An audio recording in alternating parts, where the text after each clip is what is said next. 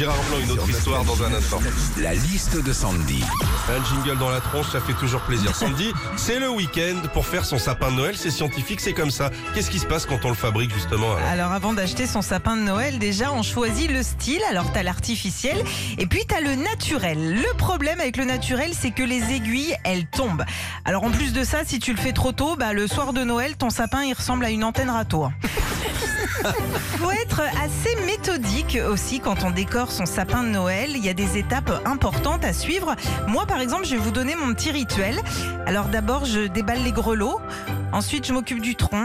Après, je pose les boules et je finis toujours par le bout. Oui, c'est ça aussi la magie de Noël.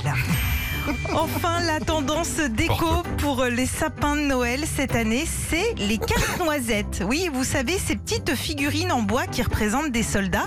Alors moi, je vais pas en acheter un cette année. Non, non, je vais mettre direct mes enfants parce que généralement, avant Noël, ils sont vraiment casse-noisettes. hein. Retrouvez Philippe et Sandy, 6h-9h sur Nostalgie.